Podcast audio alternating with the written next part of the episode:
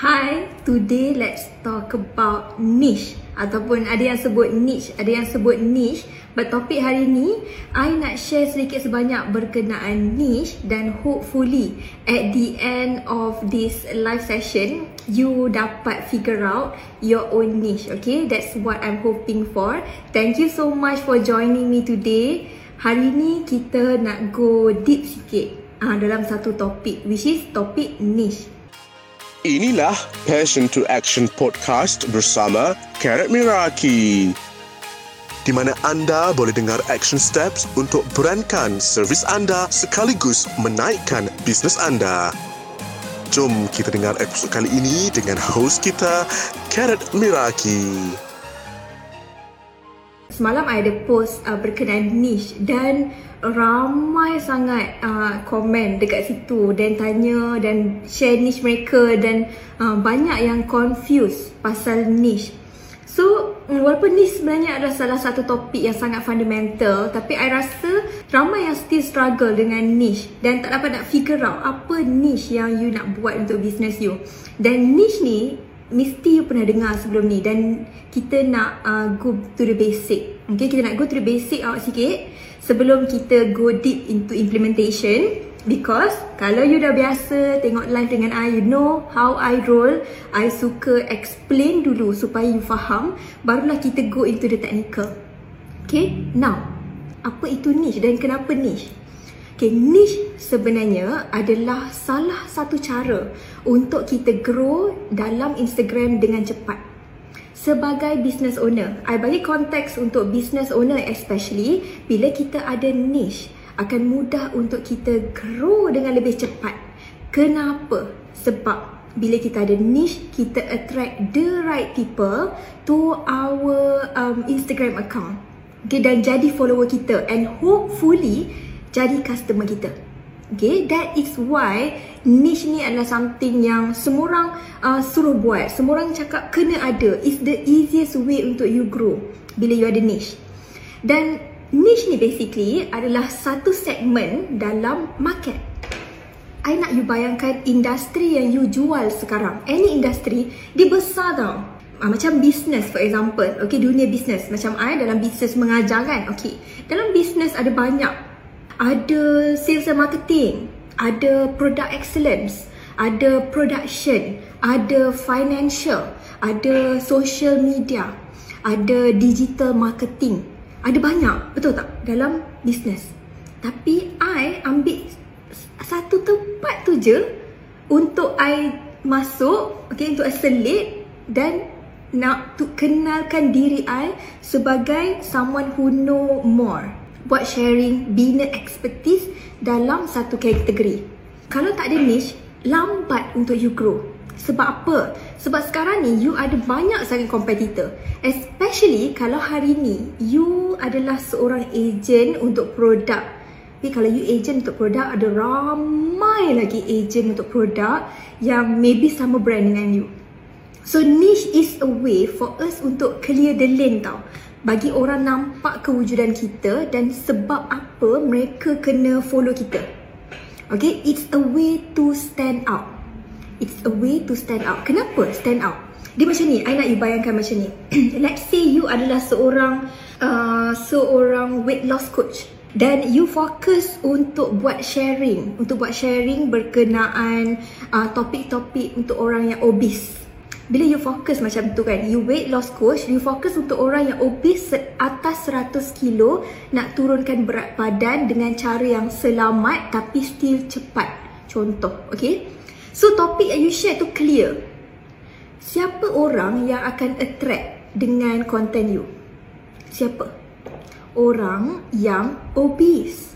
Orang yang obese perlukan content yang you share tu So bila mereka jumpa you, mereka akan follow you sebab mereka rasa konten itu relevan untuk mereka.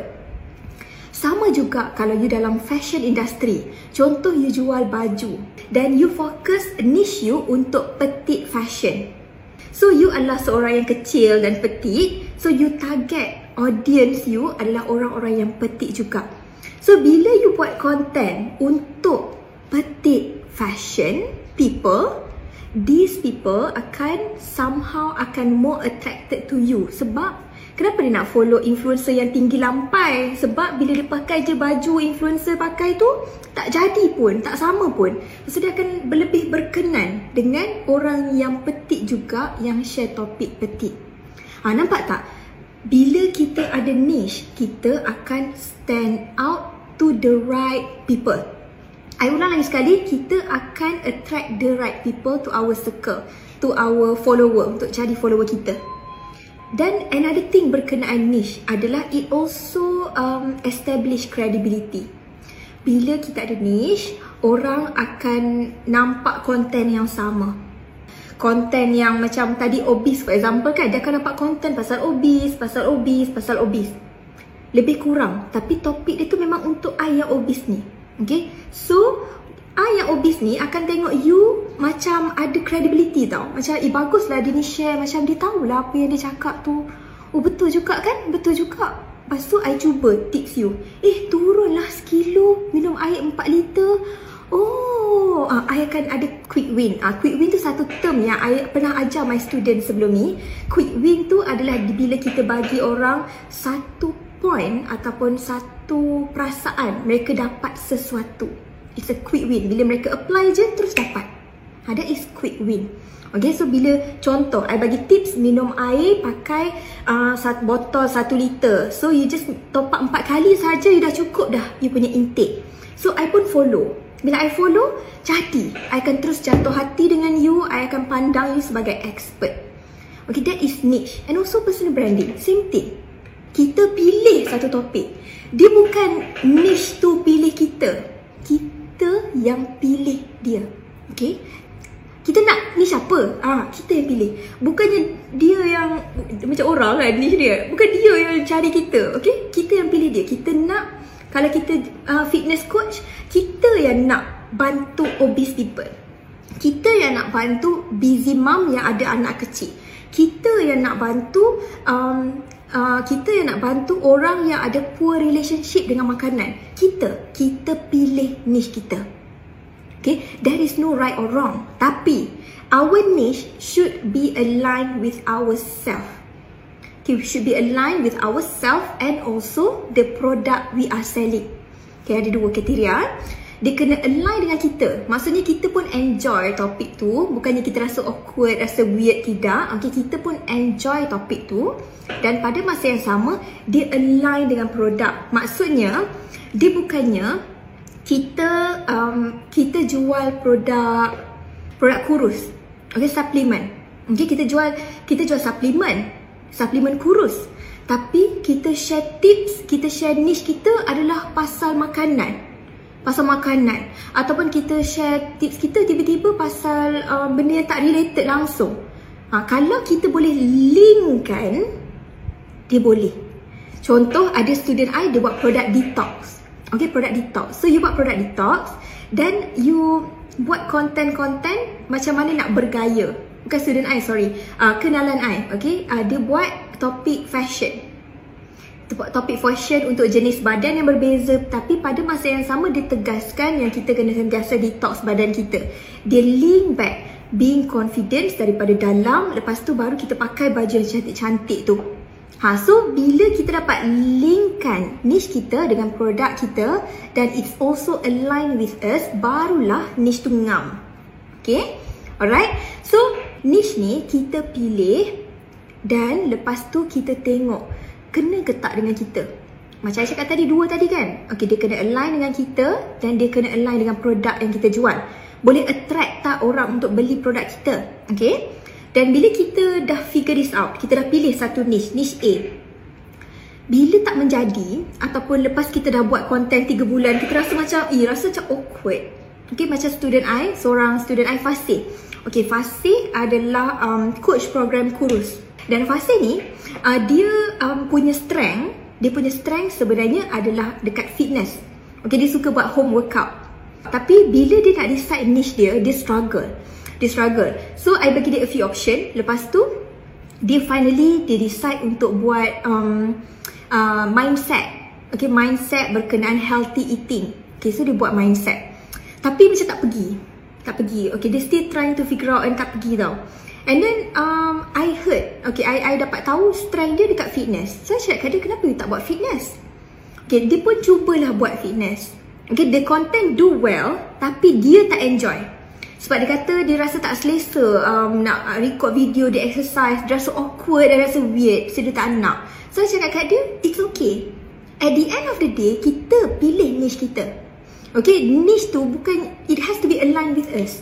Kalau kita tak enjoy, people will see it. Dan kita pun akan malas nak buat content tu. Betul tak? Kita pun akan rasa macam tak ada mood nak share uh, macam tu. Sebab kita are not enjoying the topic. Ha, so you pick your niche, just make sure untuk dia align. Yang dua tadi saya cakap tadi. So, I tak nak you overcomplicate. I tak nak you overcomplicate niche ni. Niche ni kena ada dan you kena figure out tapi you need to start somewhere. Macam mana you nak tahu niche tu menjadi ke tak kalau you tak test? You duk sibuk brainstorm je. Dalam buku nota you tu ada 5-16 niche dah you dah list down. I nak buat home decor ke? Okay, I jual produk makanan. Should I do home decor? Ataupun should I buat fashion? Uh, patut ke I... Tak payah. Okay, tak payah. Jangan overcomplicate it. Just fikir macam ni je. Siapa orang yang you nak target? Content apa yang dia akan berminat? Dan akan align juga. Okay, boleh bawa juga ke produk yang dijual. Uh, Enchanting Box, Sofia, berapa lama kita patut try niche tu and then baru evaluate? Bagi I, paling kurang bagi 90 days. Kita tak boleh rush things. Okay, in order to find good things we need to stay on our track at least for a while. So 90 days bagi I is the best time untuk you test Unless kalau you memang betul-betul tak kena sangat you want to change, boleh tukar. Tapi I cadangkan 90 days untuk you start nampak traction tu. Maksudnya bila you dah buat, kan, you dah buat awal-awal tu orang macam tak aware lagi apa dia ni. Tiba-tiba share topik ni macam tiba-tiba je ah orang akan rasa macam tu kan. Tapi bila you buat and you buat and you buat orang macam oh dia rupanya dia ni ah. Dan bila dah ada 20 konten akan mula orang luar nampak ada adalah cara dia untuk orang nampak konten kita dan kita grow. Tapi niche tu adalah step yang pertama.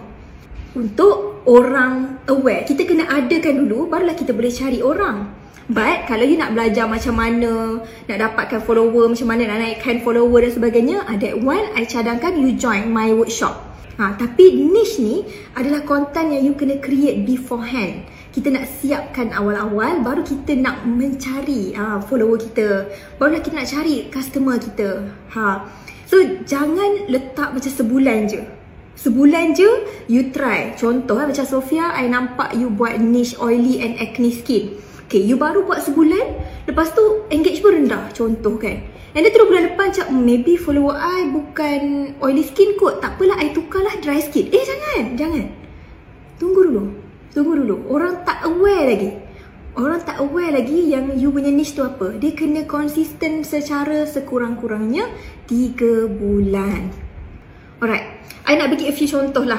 Okay, a few contoh. Macam contoh kan, macam uh, niche ni. For, macam, for example, kalau you menjual takaful. Ada a few niche yang you boleh pilih. Dalam takaful ada banyak, betul tak? So, kita ambil salah satu. Walaupun you hanya pilih contoh medical, medical card. Tapi Carrot, uh, ada orang tanya I pasal hibah. Uh, Carrot, ada orang tanya I pasal travel insurance, um, home insurance dan sebagainya. Okay? Um, ada orang tanya I pasal uh, macam-macam lagi lah. Okay? Orang tanya you. Tapi you nak pegang niche medical card ni. Ha. Walaupun you pegang niche medical card, tak bermaksud you tak menjual produk yang lain. Okay? Walaupun, ayolah lagi sekali, walaupun you pilih niche you, tak bermaksud you tolak customer. Tak bermaksud, uh, oh you uh, nak hibah, uh, sorry lah, hibah kena ambil dengan orang lain. Tak, okay tak. Kalau dia nak ambil hibah, tak apalah. Okay, kalau dia nak ambil dengan you hibah sebab dia suka cara you sharing. Eh, uh, Aminah contoh eh, Aminah, um, you banyak share pasal medical card tapi I nak tanya, you buat hibah tak? Cakap, oh I ada je buat hibah. Uh, kenapa you interested ke? Uh, itulah, I terfikir nak buat hibah. Nak tanya boleh tak? Ha, you layan je lah. You close je lah dia untuk hibah. Tak bermaksud kita tolak customer. Bila kita ada niche, kita bagi mereka clear reason untuk pilih kita. Ha, dan untuk describe kita dekat orang lain. Eh, kalau you nak belajar pasal medical, you nak ambil medical kan, you tak tahu nak ambil uh, takaful ke apa ke? Ha, kalau you tak tahu nak ambil Sun Life ke takaful ke, you pergi check video dia ni dia ni. Ha, dia banyak share pasal medical card. Ha, oh ayah you sekarang dah umur 60 tak ada medical card lagi ke? Oh, you pergi check dekat dia ni. Ha, dia kita nak ada orang refer tu. Orang refer tu. Untuk orang refer, you kena ada niche supaya orang kenal you. Kalau tak kan, you just jadi just another takaful insurance. Okay, kalau you are sharing everything, takaful ada, hibah ada, um, medical card ada, um, saving ada, uh, apa lagi? Uh, semua benda ada. Bila semua benda ada ni, you will only, you will become just like the other takaful insurance. No one will refer you to anything unless kalau mereka dah ambil uh, dah ambil dengan you and then ada kawan mereka and then kawan mereka, dia suka you, I suka you so I refer. Eh, ambil lah dekat Amira ni. Amira ni bagus lah. Uh, dia memang handle I punya case so far okay. Uh, macam tu. So itu mouth to mouth. Tapi takkanlah kita nak harapkan mouth to mouth sahaja. Betul tak? So kalau kita nak convert stranger, this is how you do it. You start with a niche. Uh, tapi contoh kalau kita interested dengan hibah and kita search dekat uh, search bar tu hibah, takaful hibah. And then kita jumpa. Lepas tu kita tengok dia banyak sharing pasal hibah. Kita follow, betul tak? Sebab dia cakap, oh dia ni macam educated lah. Pak hibah ni macam tahu semua benda lah. Ha, that's it. That's got the conversation going, the relationship start, the trust build up and jadi client. Okay? Alright? Okay, that's the thing about niche tau. Dia sama macam personal branding. Untuk personal branding pun you kena ada niche. Okay? So niche ni uh, dia dia buat kita nampak macam kita ada credible, credibility. Dia buat orang macam percaya. Contohlah macam ada seorang influencer. Okay, I I follow dia sebab I suka content dia nama dia Siraso. Okay, Siraso. So Siraso ni dia banyak masalah kulit dan dia buat dia punya mission untuk test different skincare dan just share. That's how she start tau. Lepas tu, dia start untuk bagi recommendation untuk produk uh, lama-lama orang nampak si Rasul ni macam expert tau. Orang cakap, eh um, produk ni mana sesuai? Eh boleh tak you recommend? People ask. Eh boleh tak you review produk A, B, C, D, E, F, G? Okay, nampak dia expert tu. Ha, I'm not I'm not talking about jadi influencer, you ada uh, 100k follower, tidak. Tapi kita nak influence orang-orang yang 1000, 2000 follower kita ni, kita nak influence mereka dan kita nak mereka bawa kita ke luar sana dan kita juga nak orang luar sana dapat discover kewujudan kita. So niche is the way to go. I nak orang kenal you. I nak orang tahu brand you. I nak orang nak follow you. And that's what I'm here for. Okay, that's what I'm here for. I nak orang follow you, jadi customer you, jadi uh, pengguna produk you dan sebagainya.